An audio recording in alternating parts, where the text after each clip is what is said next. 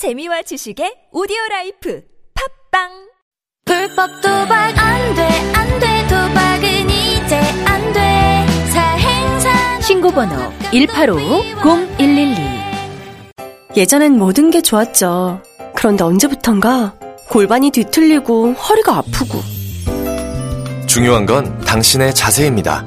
이젠 바디로직을 입고 걸으세요. 바디로직이 당신의 몸을 조율해줍니다. 매일매일 입고 걷자. 바디로직. 망설이지 마세요. 바디로직의 효과를 못 느끼셨다면 100% 환불해드립니다. 자세한 환불 조건은 홈페이지를 참조하세요. 안녕하세요. 기아대책입니다. 지난 한 달간 기아대책 교육 플러스를 통해 해피스타트 사업에 많은 관심을 가져주셔서 감사했습니다.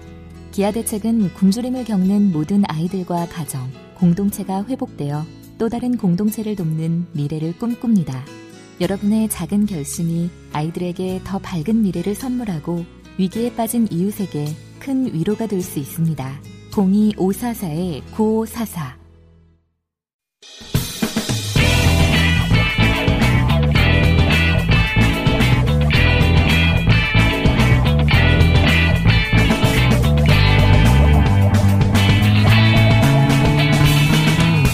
김어준의 뉴스 공장.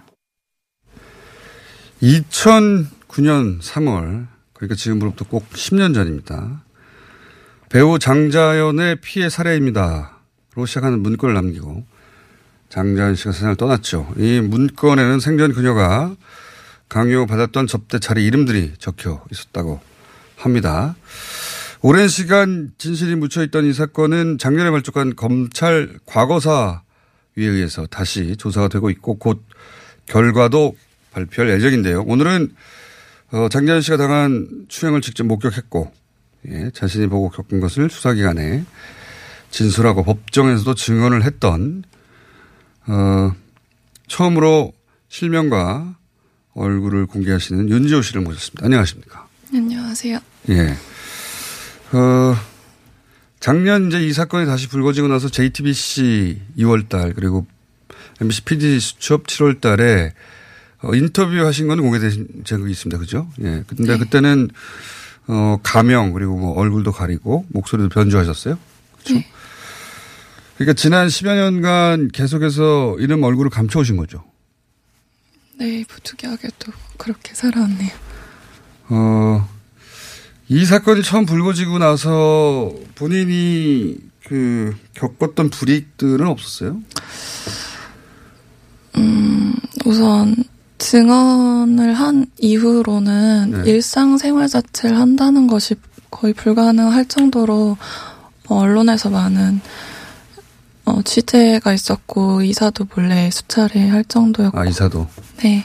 그리고 경찰 조사 자체도 늦은 시간부터 새벽까지 이뤄지는 시간이었고 그 후에는 기자분들에게 시달림 당하고 또 제가 일하는 곳이랑 그때 당시 대학원에 재학 중이었는데 대학원까지도 오셔서 좀 생활하는 것 자체에도 많은 어려움이 있었던 하시던 게 일은요? 사실입니다. 하시던 일은 예를 들면 뭐 캐스팅에서 제외된다는 그런 건 없었어요? 음, 그 당시에는 너무 어린 나이였어서 제외된다라는 생각을 해본 적이 없었고 몇 년 후에는 이제 캐스팅이 안 되는 상황들을 직접적으로 제가 체감을 하면서 또 뭐 감독님이라든지 직접적으로 그 사건에 너가 증언을 했던 것으로 알고 있다. 캐스팅이 어. 불가하다. 그렇게 말씀해 주시는 것을 제가 실질적으로 들으면서 아, 그 좀, 때문에 네, 뒤후에, 몇 년 후에 깨닫게 되었습니다. 그 좀 전에 그 경찰 당시 조사받을 때 밤 늦은 시간에 조사받았다고 하셨는데 뭐 몇 시에 불려와서 조사를 받으신 거예요?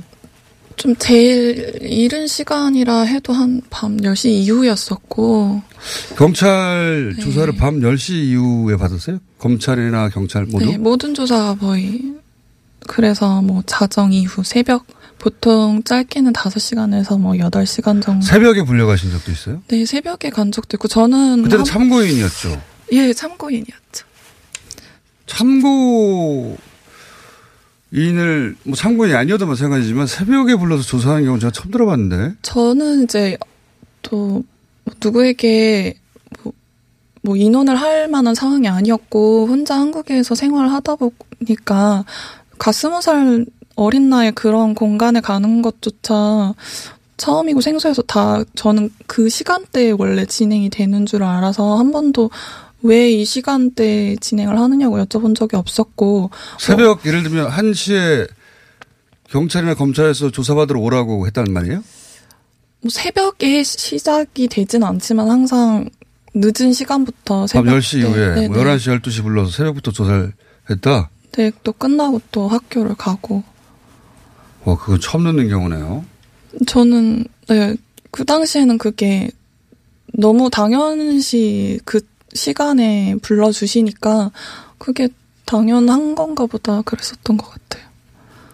참고인이셨는데 참고인도 언론에 보도되는 걸 막으려고 했던 게 아닌가 그런 생각도 드는데 굉장히 이례적 이례적인 게 아니라 저는 처음 들어봅니다. 아. 참고인을 새벽에 불러서 조사한다는 게 불러가지고는 그러면 다음날 아침까지 조사하는 거예요? 네, 그랬던 경우도 있고요. 어, 참. 네. 그러면 그런 일이 있고 나서는 결국 일도 제대로 안 되고 해서 다 대부분 해외에 계셨죠? 네, 저는 원래는 가족들이 다 해외에 거주한 상태에서 혼자 한국의 연예계 일을 하고 싶어서 예, 거기 해외에서 캐스팅이 돼서 넘어와서 혼자서 지내는 것이 좀 너무 힘들게 됐고 다시 가족들과 함께 지내고 어. 있습니다. 그런데 이제 그렇게 그 해외에서 대부분 계셨고 어 본인이 이름도 인터뷰를 하더라도 작년에 하더라도 이름도 가리고 얼굴도 가리고 했는데 이제 공개적으로 얘기를 해야 되겠다. 책도 이 어, 일들을 기록으로 남기신 차원에서 책도 낸다고 하시는데 이 이렇게 공개적으로 나와서 얘기를 해야 되겠다 결심하신 이유가 뭡니까? 어, 솔직히 제가 계속 국내에서 거주를 했다면 이렇게 어, 이런 결정을 하지 않았을 것 같아요. 하지만 캐나다에서 거주를 하면서 네. 좀 네. 이런 사건이나 사고에 대한 케이스가 공개적으로 진행이 되거든요. 캐나다 같은 경우는 네. 피해자나 가해자가 뭐 이름과 얼굴이 다 공개가 됩니다.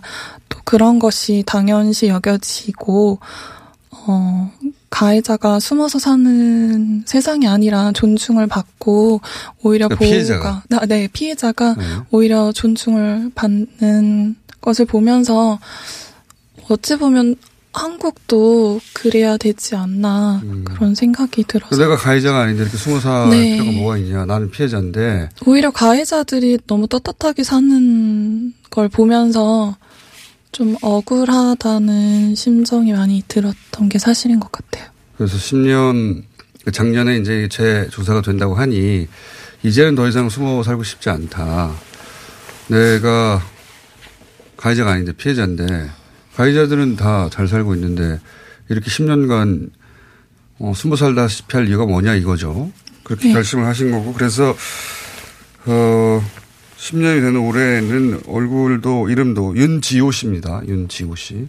이름도 공개하고 얘기를 해야 되겠다고 결심을 하신 것이고. 그래서 저희가 처음 모셨는데, 어, 지금 새벽에나 가서 조사를 받았다고 하는 그때 당시를 다시 한번 돌아가 보죠. 어, 우선 장자연 문건을 직접 그 소각됐다고 알려진 그 문건을 보셨다는 거죠? 네, 봤습니다. 어떻게 보시게 된 거예요? 어, 당시 문건을 공개한 대표 님이 유가족분들과 그게 원하는 관계가 아니었고 제가 중간에서 예. 전달자 역할을 하면서 또 문건에 너에게 자연이가 남긴 글이 있다라고 어. 얘기를 해서 가게 됐고요. 유가족분들이 보시기 직전에 제가 먼저 확인을 했고 아 유가족들 보기 전에 네. 소속사 대표 가 보여주셨어요. 초, 초기니까 처음에 네.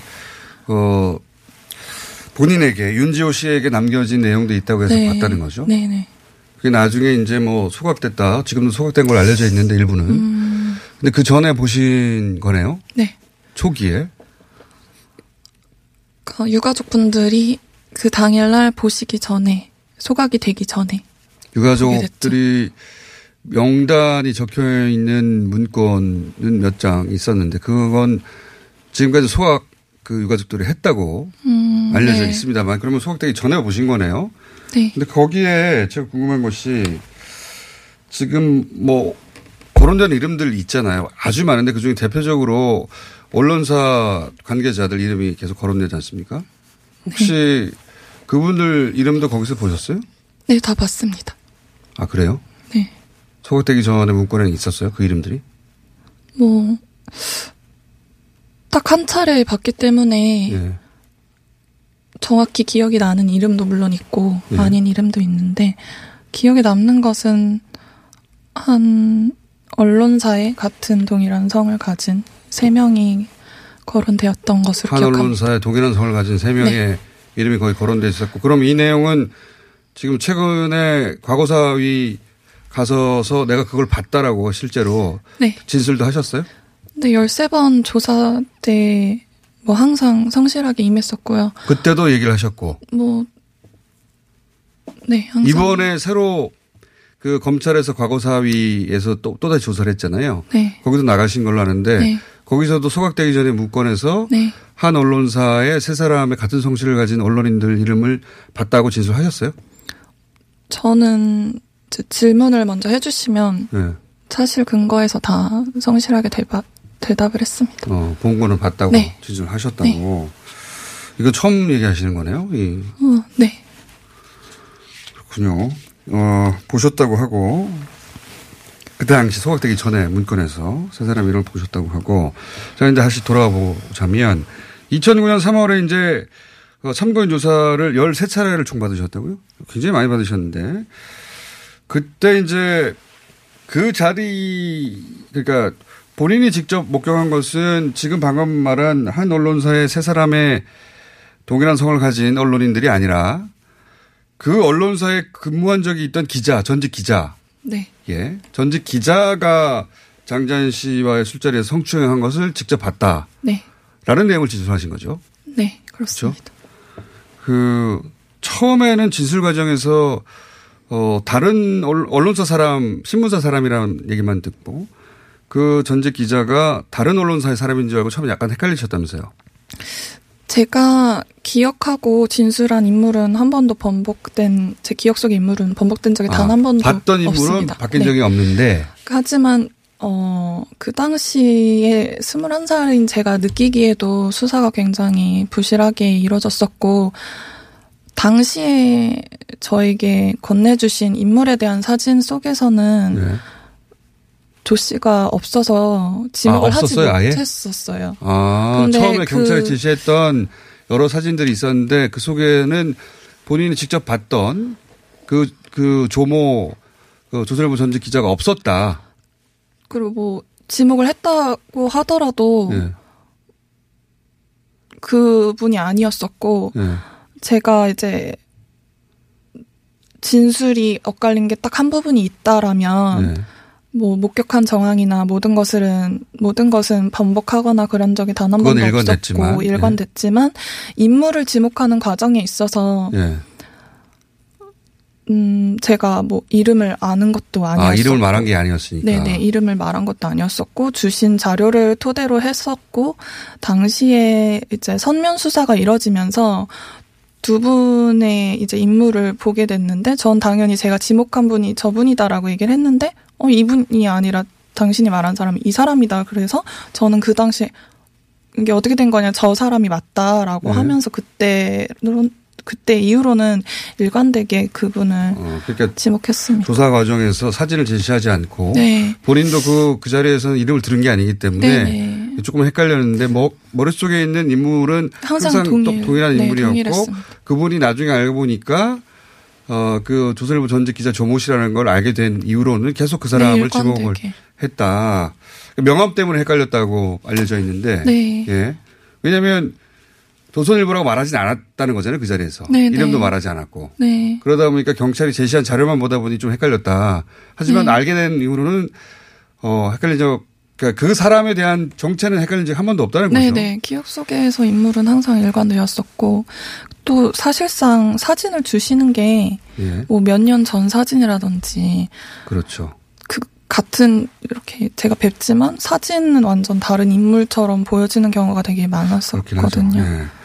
근데 아까 그 그때 어린 나이에도 이 수사가 제대로 조사가 진행이 안 되는 것 같고 부실하다고 느끼셨다고 했는데 어떤 점에서 그랬습니까? 질문 자체도 예. 뭘 이런 게 제가 느끼기에는 이게 왜 중요한가? 네 중요한 질문은 따로 있는데 예. 뭔가 수박 겉핥기식처럼 다른 질문만 계속 예를 오가고 들면요. 예를 들어 뭐 구두의 색깔이 무엇이었냐 구두가 무슨 구두를 시- 신었었냐 라든지 그 주변부적인 정보만 계속 묻지 정작 중요한 질문을 하지 않았다. 또 그런 질문 자체를 또 늦은 시간에 계속 듣다 보니 반복되어지고 좀 뭔가 왜왜 이런, 이런 질문을 계속 하는 거지? 열세 예, 번이나 예. 반복해서 나는 내가 본 거를 분명하게 진술을 했는데 예, 제가 보기엔 중요한 부분은 따로 있는데 예. 왜 이런 부분에 질문을 해서 도대체 무엇을 확인하려 하는지가 좀 의구심이 들었었던 것 같아요. 실제 그 당시에는 무혐의 처리가 됐죠. 네. 그 지금은 조사 과거사위에서 다시 조사해서 지금 기소된 상태입니다. 조모 기자가 재판을 받고 있고 뭐 법정에서는 본인이 어, 전면적으로 부인하고 있는 것으로 제가 알고 있는데 네. 본 적이 없다고 근데 저를 아예 본 적이 없, 없다라고 말씀을 하셨었죠. 있는 것으로 저는 알고 있고 그 법정에 나가서도 증언을 하셨죠. 예. 어, 본 바대로 네. 예, 그 장자연 씨를 어 뭐 테이블 위에 올라가서 노래 부르게 하고 그리고 어 본인의 무릎에 앉힌 이후 성추행을 하였다 하는 네. 내용에 대해서는 법정에서도 증언을 하셨고 네. 과거사에 가서도 증언을 네. 또 하셨고 실제 근데 이 내용은 9년 전에도 이미 경찰에 가서 다 진술을 자세히 13번이나 했던 거죠. 예. 예. 정모 기자는 전혀 그런 적이 없다고 하고 본인의 방어권을 어, 법정에서 행사하고 있는 와중입니다. 네. 어, 조모 전 기자, 전 기자의 반론이 있다면 저희가 어, 반론권 보장하고요. 자, 보신 것만 하긴 없는 이야기를 지원해서 얻을 이득이 없잖아요.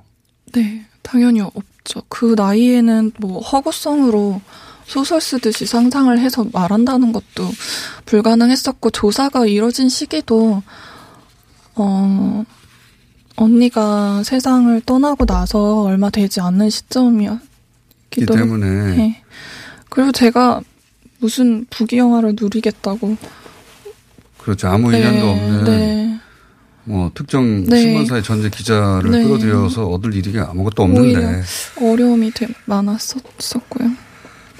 그런데 이제 그, 어, 진실을 말하면 말할수록 더큰 벽에 계속 부딪혔다.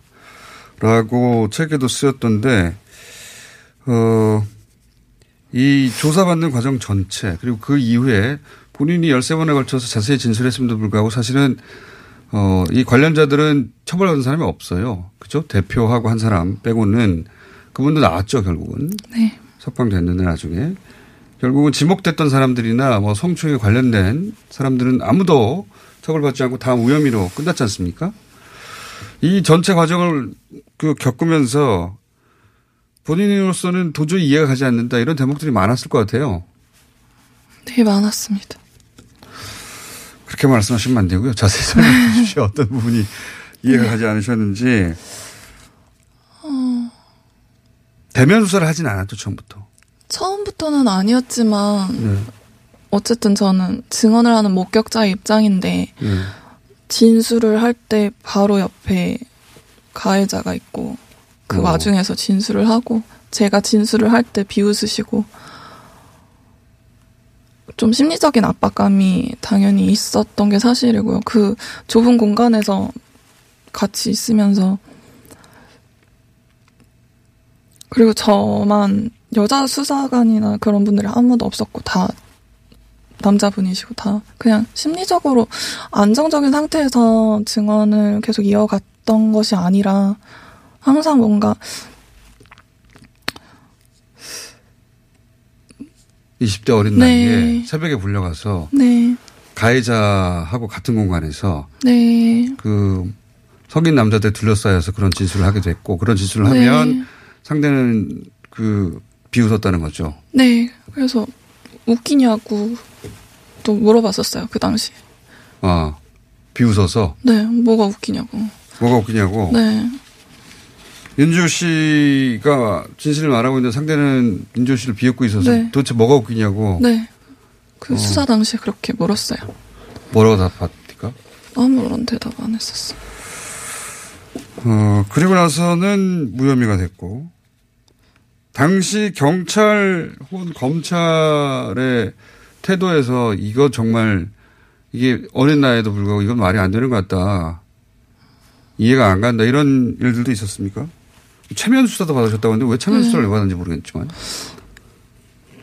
저는 그 최대한 제가 네. 할수 있는 선에서는 항상 협조를 하는 입장이었고 최면 수사는 법적으로는 효력이 없고 증거 자료로 쓸 수 제출을 할 수는 없지만 제가 기억하지 못하는 부분을 꺼, 끄집어낼 수 있다는 말씀을 듣고서 최면 수사를 네. 했어요? 네, 한 차례가 아니라 처음에 제가 그 최면이 걸리지 않아서 다시 시도를 했었고 또 최면 수사에 했던 것을 가지고 증언을 할 때 그때도 이제 뭐 구두에 대해서 얘기를 하고 저는 솔직히 구두에 대한 기억이 없거든요. 구두를 누가 특별히 봅니까? 지금도 뭐 구- 네. 무슨 신발을 신었는지 누가 솔직히 구두를 특별히 책을 기억합니까? 네, 그래서 좀 그런 부분이 분명히 최면 수사 때 얘기했던 부분에 대해서 제가 이렇게 얘기를 했는데 왜 기억을 못하냐라든지 아, 최면 수사 때는 뭐 예를 들어서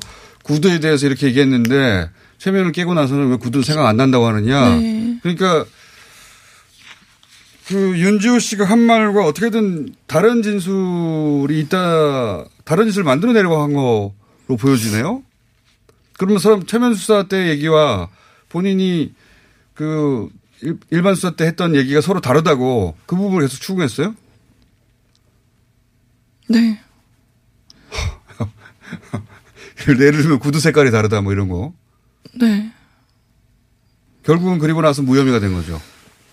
진술의 일관성이 없다 뭐 그런 얘기인 것 같은데 진술이 다르다 믿을 수 없다. 네. 음, 그 날은 저와 언니 예. 는 이제 이미 고인이 돼서 진술을 할 수가 없고 제가 아닌 다른 목격자분들이 분명 존재하고 있거든요. 분명. 뭐 종업원도 있었을 텐데. 근데 거기 종업원이 그 상황을 포착을 했을 당시에 종업원이 있었는지 없었는지 여부는 저는 음. 알 수는 잘 정확히 음. 기억은 안 나지만 그 자리에 뭐 그렇게 먼 공간도 아니었고 그런 일을 분명 봤을 텐데 못 봤다고 말하는 사람이 없어. 본인은 혼자였어요. 네, 아무도 그렇게 도와주지 않았던 거네요 그때는. 음, 네, 그리고 이 진술은 처음부터 지금까지 계속 일관되게 네. 똑같이 하고 계신 것이고 네, 10년이 9년이 지나서 과거사에 가서 똑같이 진술하신 네. 것이고 그리고 그 전직 기자에 대한 정황이나 내용도 바뀐 적이 한 번도 없는 것이고요. 네, 하- 했던 행동에 대한 진술도 바뀐 적이 없는 것이고. 네. 그래서 이 사건들이 결국은 분명히 진술했는데도 불구하고 무혐의 처리하는 거 보고는 어떤 생각이 드셨어요? 당혹스럽기도 했고 좀 무섭다라는 생각이 많이 들었었던 것 분명히 일어난 일인데 본 사람이 있는데 일관되게 진술하는데도 덮이는 걸 덮이는 보면서 걸 보면서 무서웠겠죠. 당연히. 어, 그리고 나서 이제 그 2018년 작년입니다. 어, 국민청원이 2월에 올라왔어요. 작년 2월에. 그, 고 장자연 씨 죽음의 진실을 밝혀달라는 청원이 올라왔고, 이거 혹시 청원을 보셨습니까? 네 봤습니다. 어, 이 청원이 혹시 본인이 직접 나와서 이렇게 다시 진술하고 세상에 대해서 얘기하는데 또 힘이 됐나요? 네, 많은 힘을 얻었고, 과연 국민 청원이 없었더라면 이게 재수사 착수하는 게 과연 가능했을까? 그냥 덮여지고 묻어졌을 사건인데, 국민청원으로 인해서 다시 재수사를 착수 할 수 있게 되어서 국민청원에 응원, 응해주신 모든 분들께 너무 감사한 마음입니다. 그 본인이 감사할 게 아니라 사실은 어, 그동안 못한 것에 대해서 어, 이 수사기관들에 대해서 질타를 해야 되는 내용인데 자 그러면은 지금 결심을 하신 건 10년 만에 돌아오셔서 나는 이제 그러면 정상적으로 내가 하고 싶은 일을 하고 살, 살고 더 이상 숨어 살고 싶지 않다 이거죠 말하자면 음, 내가 가해자도 아닌데 네, 뭐 어떻게 보면 제2의 피해자처럼 지난 세월을 피해자죠. 살아왔는데, 예. 음,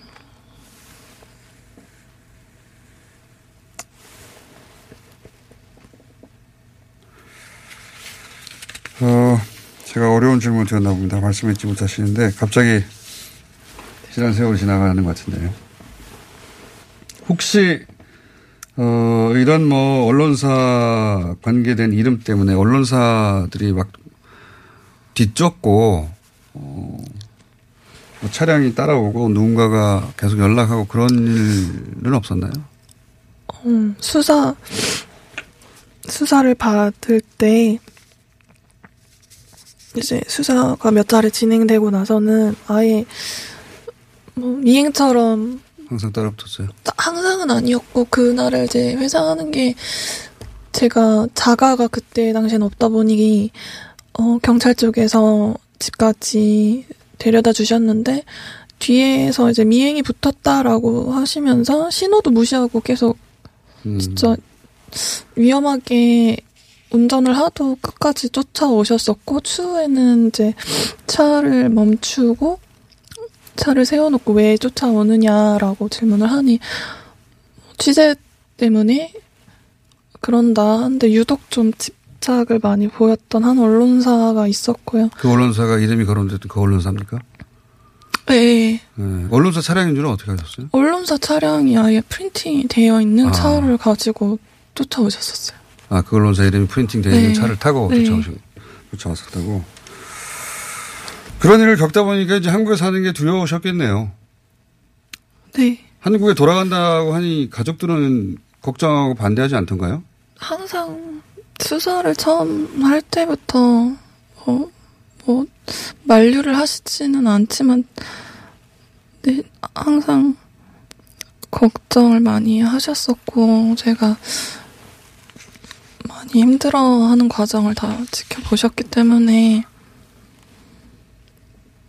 많은 우려 속에서 또 혼자 한국에 와서 지내서 그런 부분을 많이 염려하시는 것 같습니다. 어, 3월 7일이 10주기니까, 어, 이틀 남았어요. 사실 거의 10, 꼭 10년 됐는데, 장자연 씨랑 개인적으로도 친하, 친하셨다면서요? 언니랑 저랑 그 회사에 소속되기 전에 몇 개월 전부터 알게 됐고, 나이 차이가 좀 있다 보니까 언니가 굉장히 살갑게 애기라고 불러주면서 많이 챙겨줬었고, 참 따뜻한 사람으로 기억이 되고요. 저는 한국에서 또 혼자 지내지만 언니는 또 부모님이 돌아가신 상황이어서 부모님이 없으신 그런 어찌 보면 공통적인 분모가 있어서 그런 외로움들을 말을 굳이 하지 않아도 서로 많이 의지를 할 수 있었던 것 같습니다. 그 배우에게 이런 리스트는 뭐 소각됐다고 하긴 하는데 그 리스트는 배우에게는 어 아킬레스건이나 마찬가지잖아요. 본인의 배우 생활을 이어 나가지 못하게 할 그런 리스트나 마찬가지였을 것 같은데 그 리스트를 왜 만들었을까요? 저도 가장 좀 주목을 어떻게 보면 해야 되는 게 언니가 이건 문건이잖아요. 어떤 법적으로 대응을 하기 위해 쓰여진 것처럼 상세히 그리고 좀 본인도 좀 도장을 찍고 법적으로 찍고, 효력을 갖게 네. 하려고 굉장히 노력하는 것으로. 그러니까 누군가와 함께 누군가에게 도움을 받고 도움을 주기 위해서 작성됐을 것이라고 생각을 하는데 이런 문건을 작성하는 것만으로도 심리적으로 많은 어, 스트레스를 받았을 것 같고 여배우를 떠나서 그냥 한 여자로 산다고 쳐도 이런 문건 자체를 쓴다는 게 굉장히 어려운 일이었을 거라고 생각을 합니다. 그랬을 것 같아요. 굉장히 어려운 결정인데, 그, 명단을 결국 뭐 세 페이지가 된다고 지금 알려진 네 페이지 네 페이지였었어요. 예. 소각되어 버려서 확인할 수 없다고 하는 그 문건을 작성을 했다는 건 결국 본인이 겪던 일을 어 반드시 세상에 밝히겠다고 하는 의지였던 거잖아요, 그죠? 그 문건 작성도 굉장히 어려운 일이었을 것 같고, 어, 그 문건에 대해서 언급한 적은 없죠, 그 전에 언- 언니가. 네. 한 번도 없었어요. 하지만 제가 기획사를 나오고 나서 예. 그 문건을 공개한 분이 기획사로 와서 자연이가 쓴 게 있는데 너도 와서 쓰, 쓰지 않겠냐고 물어본 적이 있었는데 그 그것이 지금 동일한 문건이 아닐까라고 생각이 드는데 저는 그분을 굳이 만나야 될 이유도 없고 이미 기획사에서 나온 상태였고 그러니까 그 문건을 작성을 할 때 누군가가 의논을 했다고 추정되는 이야기네요, 이게. 그러니까. 그리고 그 문건을 작성하고 그 정황을 아는 사람이 장재현 씨 외에도 있다는 얘기가 되는 거네요. 네. 그게 혼자 결정해서 혼자 다 작성하고 혼자 세상을 떠난 게 아니라 어쩌면은 그걸 가지고 싸우려고 했을지도 모르겠네요. 그죠? 네. 제가 어제 언니 입장에서도 좀 생각을 많이 해보고 저는 기획사를 나왔지만 언니는 나오고 싶은 상태였었거든요. 네. 그런 일이 있기 아. 기획사를 떠나려고 했던 상황이었고. 네, 위약금을 물고 저는 기획사에서 나온 상태였고 언니는 그러지 못하는 상황이어서 아마 기획사를 나오기 위해 작성된 문건 어. 이었지 않을까. 또 솔직히 말하자면 세상에 공개를 하고자 쓴 문건이 아니라 그 상황을 그래서. 벗어나고 싶어서 그래서 쓰여진 세상에 문건. 알려지지 않은 채 법적으로 싸우거나 또는 뭐, 어, 그 계약을 풀어주지 않느니 네. 풀어달라고 요구할 때 용도로 이런 일은 있지 않았냐 나를 네. 풀어달라고 그렇게 그러니까 세상을 떠나기 위해서 작성한 문건이 아니라 네. 싸우기 위해서 작성한 문건이었을 수도 있겠습니다. 네. 언니가 극단적인 선택을 했을 때도 유서가 단 한 장도 발견이 되지 않았거든요. 만약 싸우기 위해서 작성된 문건이었다라면 유서를 남기면서 이런 문건이 있다라고 이- 명시를 한다든지 그 문건 자체를 뒀을 텐데 그러지 않고 그 문건을 다른 누군가가 갖고 있고 공개를 다른 분이 해- 하셨거든요. 어, 요 정황은 저도 처음 듣는 얘기인데, 어, 그러니까 이 문건이 극단적인 선택을 하기 전에 세상에 남긴 문건이 아니라 이 극단, 이 문건을 작성하고 싸우려고 하다가 어느 순간, 어, 그런 선택을 하게 된 것으로 이해하고 계시군요. 네. 그러면 좀 다르죠. 예, 이 문건의 목적이라는 게. 그리고 극단적인 선택을 한 정황도 그러면 다시 되짚어봐야 될 부분이 있겠네요. 조사위에서.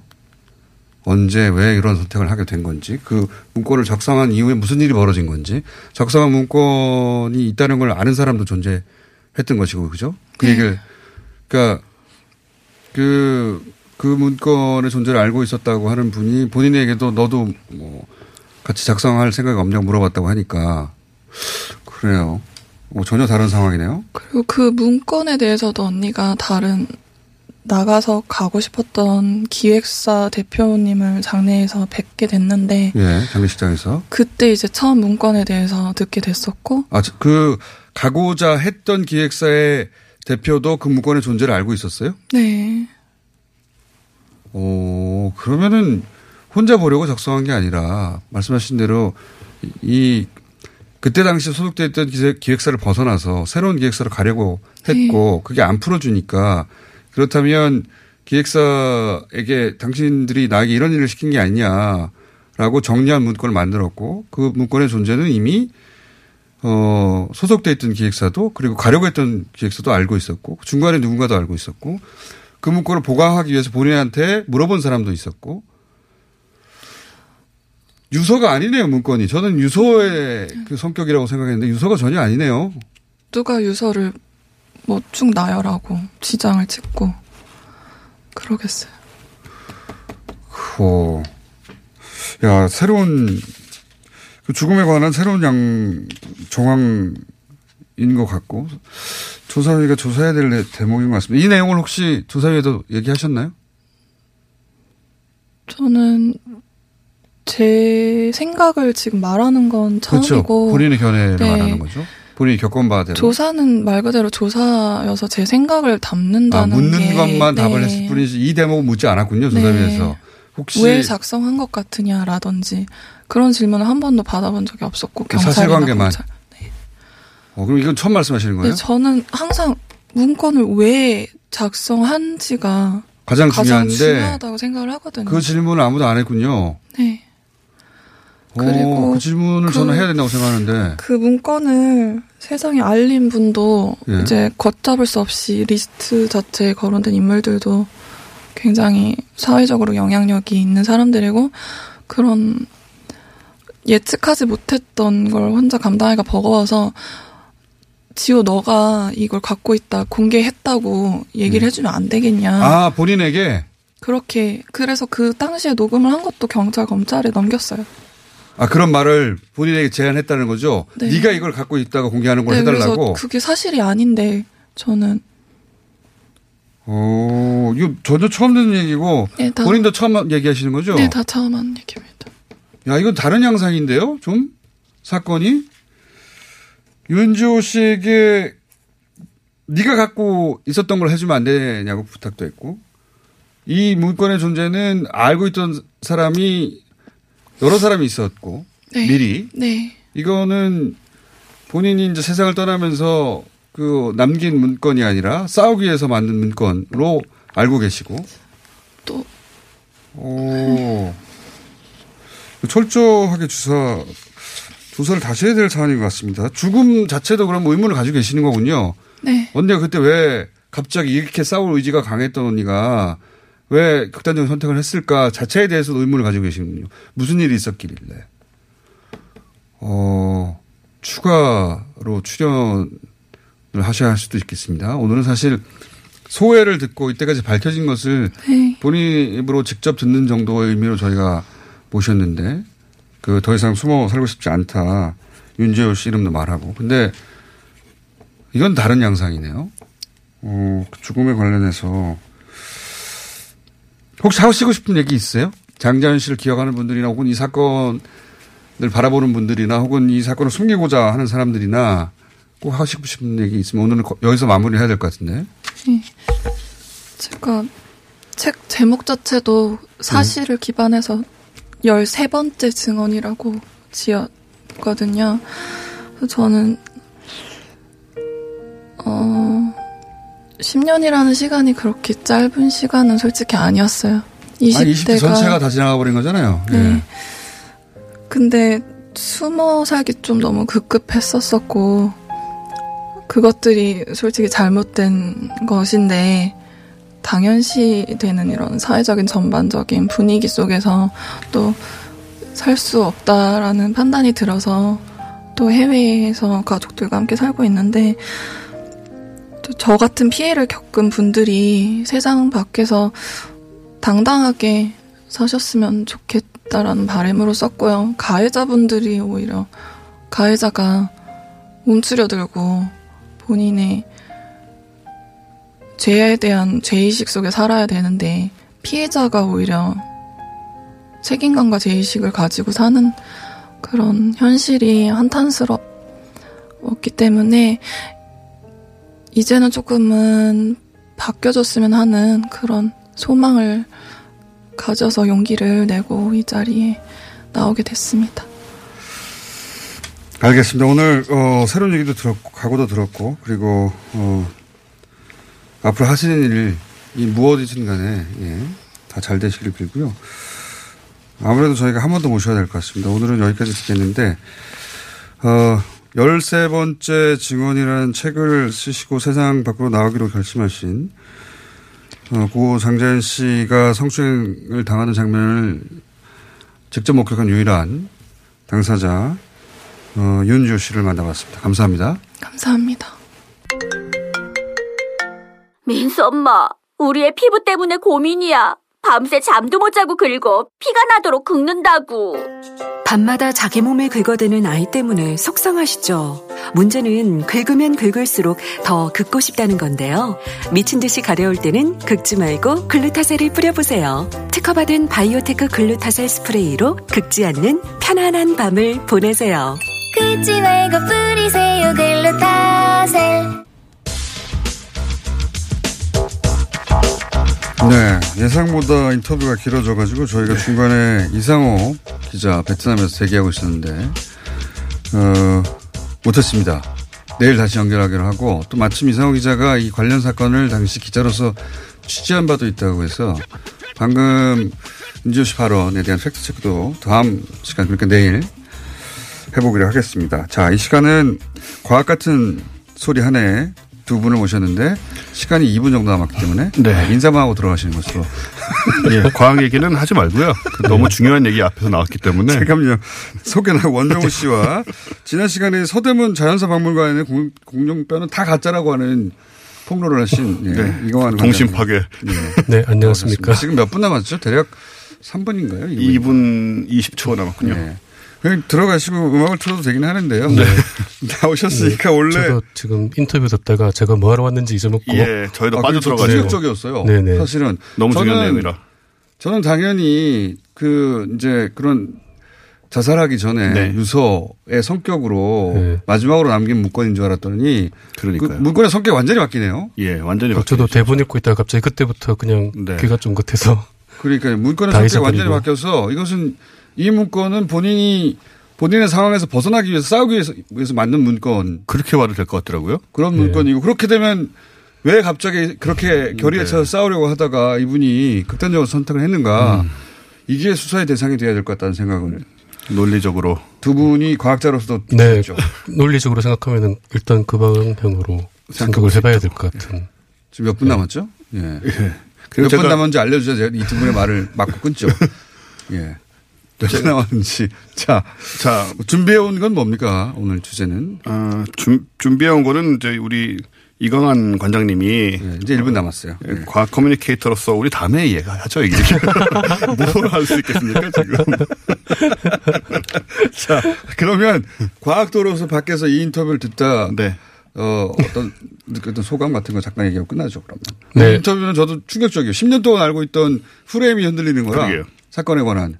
네, 일단 그 사실을 존중하는 게 과학의 기본 자세거든요. 네. 그러니까 사실을 좀 더 정확하게 인, 확인을 하고 뭐 수사를 하든 조사를 하든 그렇게 되는데. 이분이, 이분이 10년 만에 나와서 이, 런 얘기를 해서 얻을 이익이 아무것도 없어요. 그렇죠. 네. 아, 제가 이분을 검색을 해봤는데 네. 의외로 검색이 되는 분이에요. 국내에서 활동 좀 그, 하셨고. 그 동안은 이름이 안 나왔으니까 몰랐죠. 네네. 이분 이분이죠. 이분이 저 한양대 최연소 MBA이고요. 출신이고요. 그래요? 예, 고등학교 4년 과정을 1년 반 만에 마친 수재에서요. 5개 국어를 하시고. 아, 그래요? 예, 그래서 굉장히 이런 증언이라든가 기억력이라든가 이런 부분에 이게 평균인지 모르지만 좀 신용이 더 가는 느낌이 들었습니다. 검색을 해보고는. 알겠습니다. 네. 원종우 씨, 그리고 어, 이강환 관장님 두 분의 논평이었습니다. 안녕!